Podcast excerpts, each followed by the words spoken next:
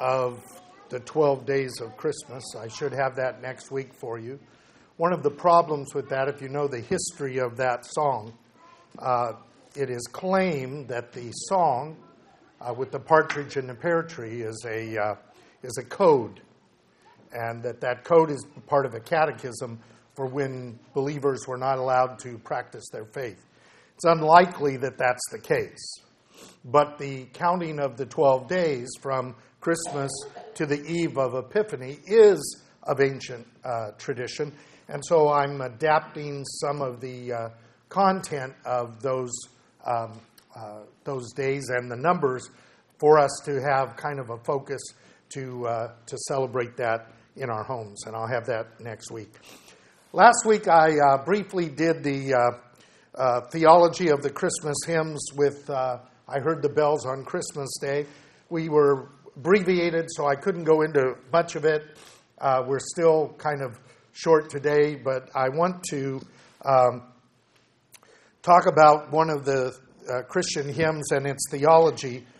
Uh, today we lighted the candle of joy, so I want to address the Christmas hymn that fits that theme, Joy to the World. We've sung it earlier in the service, and it's one of those uh, songs that if you're not careful, you sing that and then you say, wait a minute, what is that talking about? Because those things that it's talking about haven't happened, so do we just pretend they've happened? And the reality is, it's really part of what Advent uh, is. Uh, it's very much a part of the actual focus of Advent. The word Advent means coming, and the focus of Advent uh, season is preparation for the coming of the Lord. The confusion is the blurring of the two comings of the Lord. That time when he came as a baby, grew up, and became our great high priest in bringing his sacrifice for the atonement uh, of our sin. And then he ascended, and then uh, will return again. And so, in some sense, uh, this creates some confusion. But Advent and you'll see this in all the Christian hymns, uh, they both refer to the birth in Bethlehem and they refer to the kingdom and the creation restored because we really probably could call it Advent season.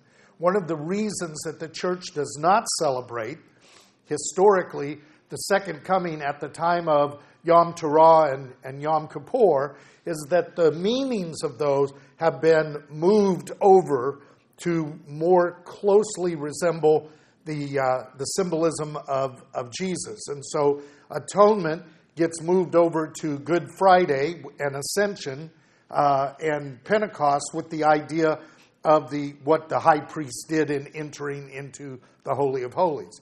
And the second coming and tabernacles, which Yom Teruah and uh, uh, Sukkot would, would express, gets moved over into Advent. And Advent then, of course, overlaps with Hanukkah and creates even greater confusion for people. Now, if you observe these, you begin to understand those. But if you don't, and you're just trying to learn them, you, can, get, you can get confused very easily. So, the Jewish people, as they searched the scriptures regarding the coming of the Messiah, found two different notions. One was the coming of a Messiah who would suffer, and one was the coming of a Messiah who would rule and reign uh, in the throne of David. We see this first one in many, many passages. I'm only going to mention three uh, for brevity of time. The first one is in Genesis chapter 3, uh, verses 14 and 15. In Genesis uh, chapter 3, we have the, the first sin, the sin of Adam and Eve. And when God confronts them in that, uh, he says in verse 14, in reference to the serpent, Because you have done this, tempted Eve, resulting in the intentional sin of Adam. Because you have done this, cursed you are more than all cattle, and more than every beast of the field. On your belly you will go and dust you will eat all the days of your life. I will put enmity between you and the woman, between your seed and her seed. He shall bruise you on the head, and you shall bruise him on the heel. This statement, he shall bruise you on the head, and you shall bruise him on the heel, gives the idea that the ultimate victory of this one, the seed of the woman who will come, will ultimately crush Satan. But there will be some suffering involved on the part of that one as well. Now, that's very cryptic, but it begins to be expressed. It's expressed in its greatest sense in Isaiah chapter 53, a passage that we read in our liturgy a couple of times in the year. Uh, certainly on uh, Good Friday, we use it, and we use it also around the Day of Atonement.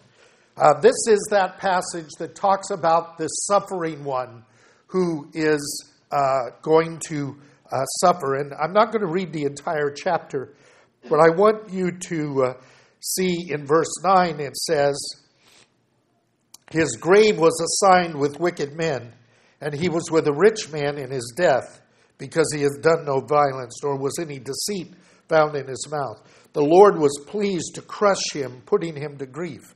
He would render himself as a guilt offering. He will see his offspring. He will prolong his days we get both this idea of death and this idea of eternal life, both in that context. This is what begins to give a struggle with what exactly are we talking about? Maybe there are two messiahs one who comes and dies, and one who comes and reigns. Finally, in the book of Daniel, in chapter 9, beginning at verse 24, uh, we are given a prophecy regarding the people of Israel. 70 weeks are determined for your people and your holy city to finish the transgression, to make an end to sin, to make atonement for iniquity, to bring in everlasting righteousness, to seal the vision and prophecy, and to anoint the holy place. And then he comes down and says in verse 26 after 62 weeks, the Messiah will be cut off, will die and have nothing. And the people of the prince who is to come will come and destroy the city and the sanctuary.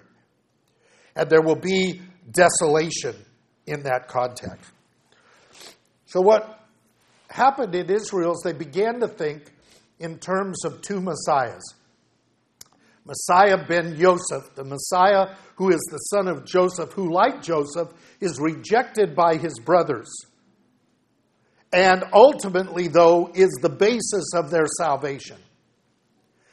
And then a Messiah, son of David, who is the one who will rule and reign like Solomon in the place of David. Over time, the idea of the Messiah, son of Joseph, began to fade, and Judaism began to see itself as the suffering servant of the Lord because of their uh, struggle among the nations where God had sent them.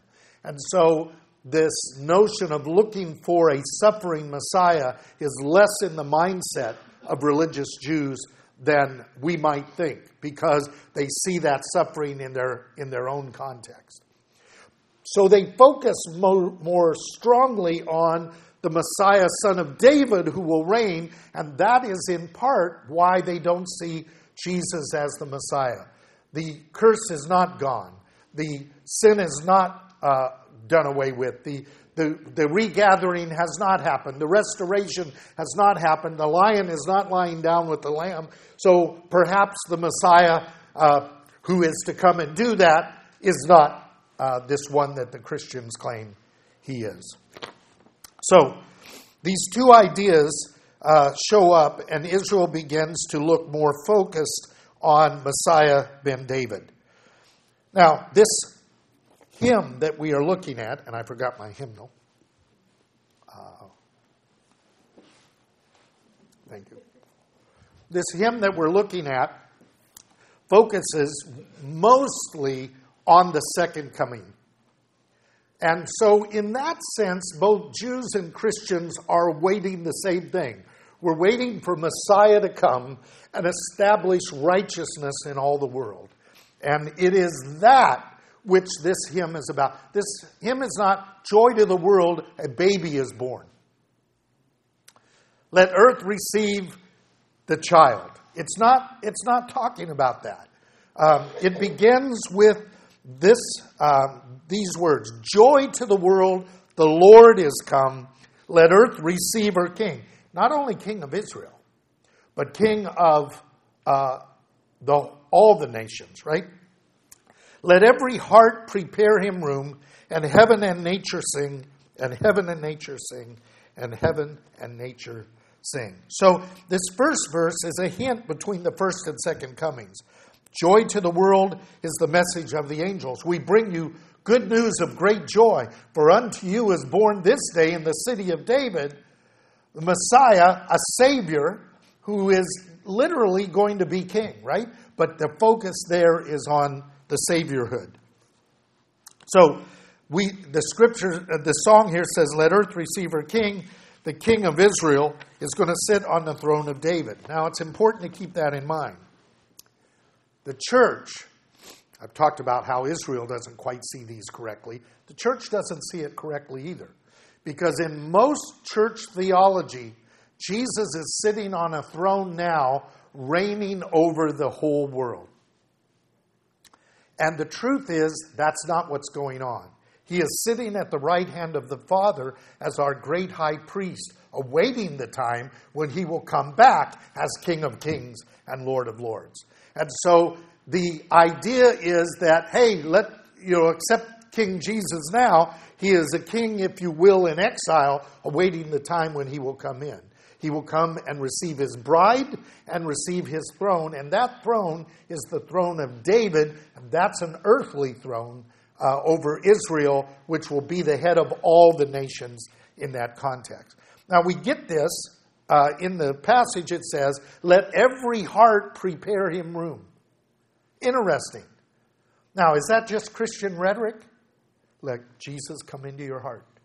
No, that's biblical rhetoric. That's biblical prophecy. I want you to look with me at Ezekiel chapter 20, uh, 36.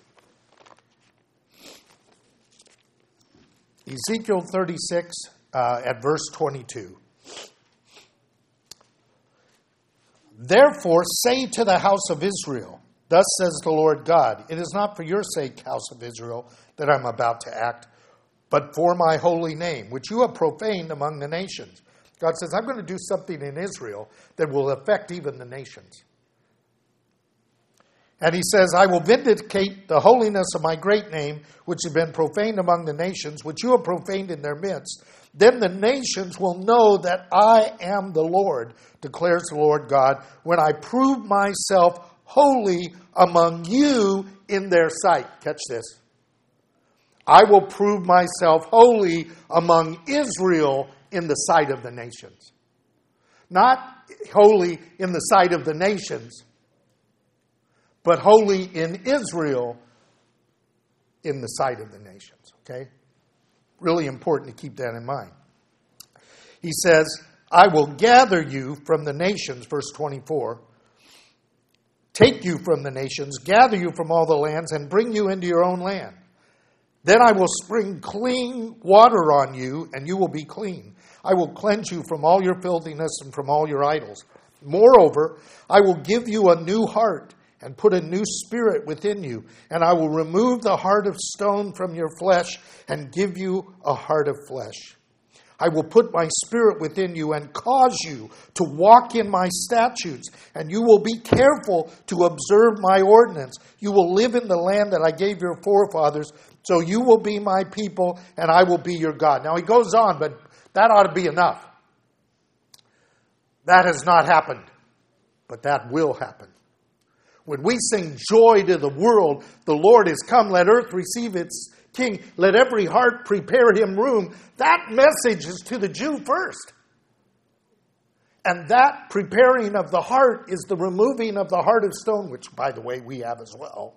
And then a new heart and the Spirit of God, so that we will walk in obedience to what God commands. In this case, in the case of Israel, in full obedience to the Torah.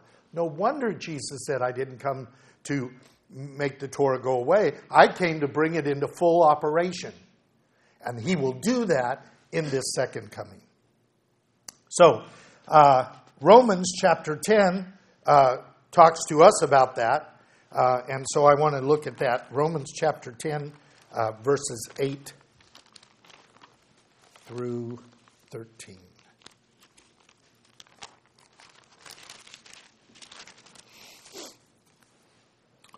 What does it say? He's talking about the scriptures. The word is near you, in your mouth and in your heart. This is Deuteronomy being quoted. That is the word of faith which we are preaching. That if you confess with your mouth Jesus is Lord and believe in your heart that God raised him from the dead, you will be saved. For with the heart a person believes, resulting in righteousness, and with the mouth he confesses, resulting in salvation. For the scripture says, Whoever trusts in him will not be disappointed. For there is no distinction between Jew and Greek, for the same Lord is Lord of all, abounding in riches for all who call on him. For whoever calls on the name of the Lord will be saved. So the good news of the joy has to go out that they may call upon the Lord in anticipation that the Messiah will, in fact, bring the kingdom into its fullness. So that's verse 1. Verse 2. Now it begins to really focus on the second coming. Joy to the world, the Savior reigns. Let men their songs employ, while fields and floods, rocks, hills, and plains repeat the sounding joy, repeat the sounding joy, repeat, repeat the sounding joy. Now, I want you to catch this. The Savior, the one who came as Savior in the first coming, now reigns. He has come again, this time as King of Kings and Lord of Lords. And he's going to reign so that men may rejoice in that and praise God for the great things that he has done. And the creation is going to join into that because the creation's part of that great salvation. So, verse 2, I want to look at Romans chapter 8, just a little ways back from where we were. Romans 8, 18 to 25. I consider the sufferings of the present time are not worthy to be compared to the glory to be revealed in us. For the anxious longing of the creation waits eagerly for the revelation of the sons of God. The creation was subjected to futility, not willingly, but by reason of Him who placed it uh, in hope. That the creation itself will be set free from the slavery to corruption into the freedom of the glory of the children of God. So, what he's talking about is not only is salvation going to be a transformation of us and the resurrected body, but a transformation of the creation itself in that context. And in Isaiah 55, you notice these passages all seem to be close to each other because that's the theme.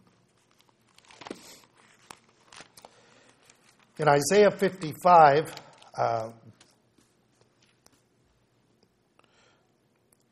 uh, 1 through 13, it really talks about all of this, but I want you to uh, pick up the last couple of verses. Uh, verse, verse 11 says, So will my word will be when it goes forth from my mouth. It will not will not return to me empty, without accomplishing what I desire, and without succeeding in the matter for which I sent it. There's no prophecy that God has sent that isn't going to come to fulfillment. For you will go out with joy and be led forth with peace. The mountains and the hills will break forth into shouts of joy before you, and all the trees of the field will clap their hands. Instead of the thorn bush, the cypress will come up. Instead of the nettle, the myrtle will come up. And it will be a memorial to the Lord for an everlasting sign which will not be cut off. The thorns of the ground will turn into bushes and, and trees of glory. The trees of the field will clap. The, let heaven and nature sing, right? And the rocks, hills, and trees will repeat the sounding joy. What a great, what a great, the whole creation will praise the Lord in that context. Now, in verse 3 of our hymn, He says, No more let sin and sorrow grow, nor thorns infest the grounds. He comes to make his blessings flow far as the curse is found. Far as the curse is found. Far as, far as curse is found. That curse goes back to Genesis chapter 3. God says to Adam in verse 17 through 19, Cursed is the ground because of you. And it will bring forth thorns, and in the sweat of your brow you're going to eat bread because dust you are, and to dust shalt thou return. There's a curse. This world is cursed. We know it in our health problems. We know it in the struggles of life. We know it in that all the creation, though designed to show the glory and beauty of God, there are things that we just, uh, just suffer pain and anguish over because they just don't work perfectly. Awaiting the time when it will work perfectly. And so we get this in the context. Now, if we had time, we don't have time. I'd go to Deuteronomy 27 and 28. Deuteronomy 27 is a listing of all the curses based on disobedience of God. And all the blessings based on obedience of God. And the good news is the curses are going away, but the blessings aren't going away. The blessings will remain, and the blessings will go as far as the curse was found, even to California, you know? And in Romans 8 3 to 11, the scripture says that what the law could not do, weak through the flesh, God did in sending his Son to condemn sin in the flesh, not us, condemn sin in the flesh, that we might be able to obey God because we will walk by the Spirit and not according to the flesh. And I can't wait for that day to come when obeying God will not be a struggle. My mind says, Why are you struggling with God? He knows a lot more than you do. My flesh says, I want to do it my way. And you guys have the same problem. And we're constantly battling it. The day when we will rise and our spirit and our mind and our body will be in total sync to obedience of God and praise and the blessings of God flowing far as the curse is found is amazing, just amazing. Which brings us to our last verse. He rules the world with truth and grace and makes the nations prove the glories of his righteousness and the wonders of his love. The wonders of his love. The wonders. The wonders of his love. This is not just a story for Israel. Israel's the center of it. But they become the light that's reflected by this globe of nations. You ever seen a, a, a candle that's like this? It, it lights pretty well. But if you put a globe around it and it reflects that light, that light goes everywhere, right? The glory comes to Israel. They become a light to the nations. The Messiah is from them. Salvation is of the Jews. But it comes to all of God's creation because we are God's people too. And He's calling us to be with Him. And the glory of the Lord will fill the earth. Uh, what a great, what a great thing. I love Isaiah chapter 2. We sing this song uh, every once in a while. When I first started singing it, uh, just sang the song. Didn't, I knew it was in Isaiah, but, you know, it's, it's a great song. Let's sing it. Uh, it says in, in Isaiah um, 2 uh, 1, the word of the Lord, the son, uh, the word which Isaiah the son of Amoz saw concerning Judah and Jerusalem. Oh, it's for Judah and Jerusalem. Watch. Now, in the last days, it will come about that the mountain of the house of the Lord will be established as the chief of the mountains. Zechariah talks about the mountain will be lifted up, Jerusalem will be the highest mountain, and the, and the temple will be on there, right? And many peoples, that's Gentiles, not Jews, will come and say, Come, let us go up to the mountain of the Lord, to the house of the God of Jacob, that he may teach us concerning his ways, and that we may walk in his paths. For the law will go forth from Zion, and the word of the Lord to Jerusalem, and he will judge between the nations and render decisions for many peoples. They will hammer their swords into plowshares, and their shears into pruning hooks. Nation will not lift up sword against nation, and will never again learn war. Now, catch this. Who's the one who sings this song? It isn't Israel. It's us.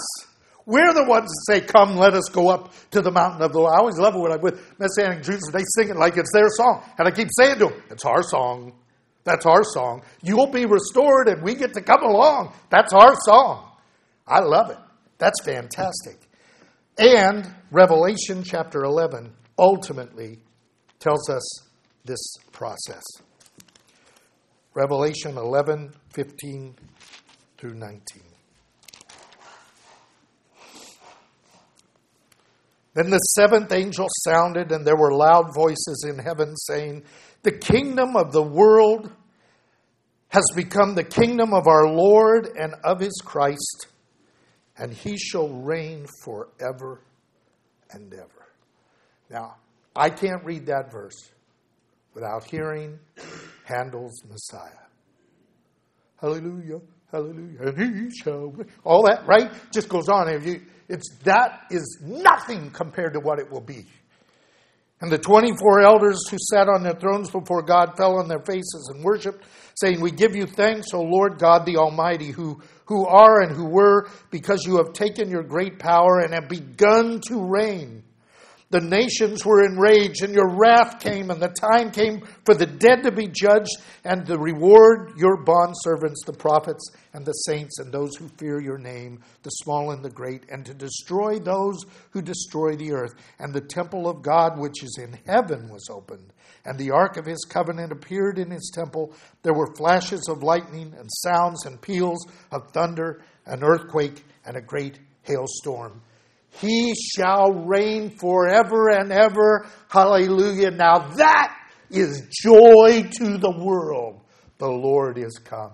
Let earth receive her King. So, probably we ought to sing that just one more time. Okay? So grab your hymnals. I don't know that we want to record this part because I have a mic on me. 270. Are you going to record anything else Say what? afterwards? No, I'm done. Except for Q&A.